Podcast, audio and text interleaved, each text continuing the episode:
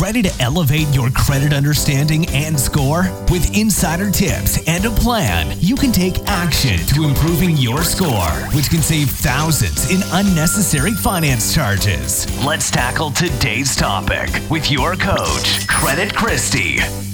Hey friends, it's Christy, your credit coach. Thank you so much for joining me for another episode. Man, I don't even know where to start on this, honestly.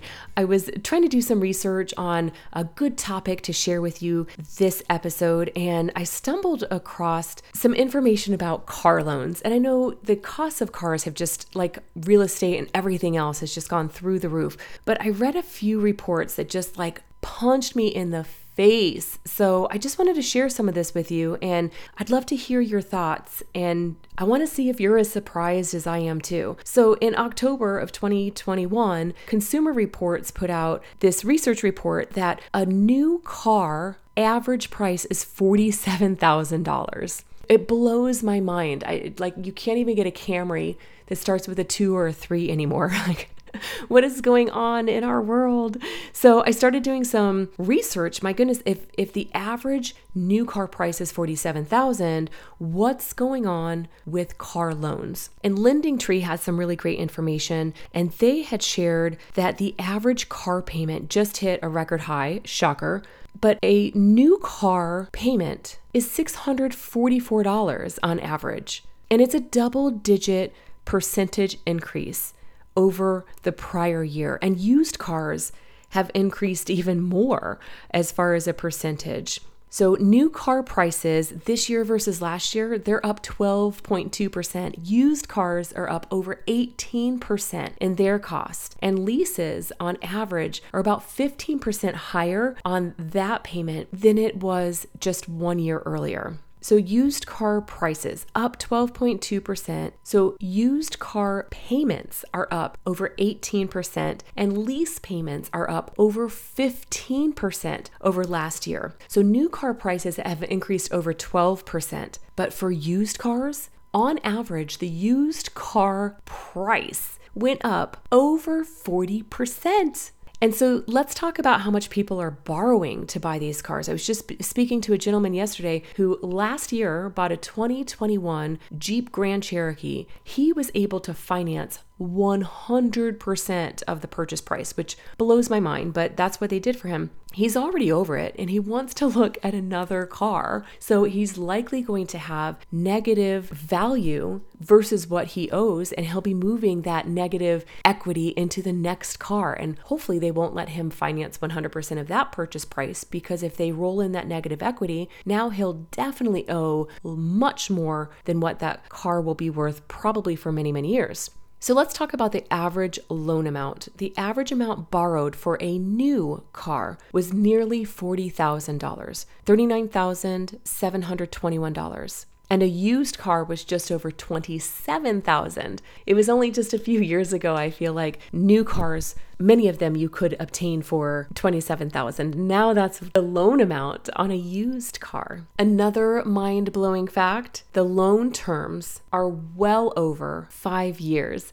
So for a new loan, the term typically winds up being an average of 69.7 months, which is about 5 years, 8 months. And used cars, they're stretched out and averaged out to 67.4 months. So it just blows my mind that used cars can be financed for nearly six years. And data from the New York Fed report recently shows that auto debt in the US rose $87 billion year end, uh, according to their report that came out in March of 2022. So, what was interesting to me is that there's no federal database that tracks auto loan defaults or repossessions. But a couple of the articles that I've been reading are saying that some of the car lending institutions are reporting a lot more defaults not only on subprime borrowers, in other words, people who don't have perfect credit, but there's a pretty decent jump for people who have just decent, you know, good optimal credit. Uh, so usually the default for those with, you know, prime credit, usually the default rate is about 2%, but it has recently jumped up to 4%. So if I see that repossessions becomes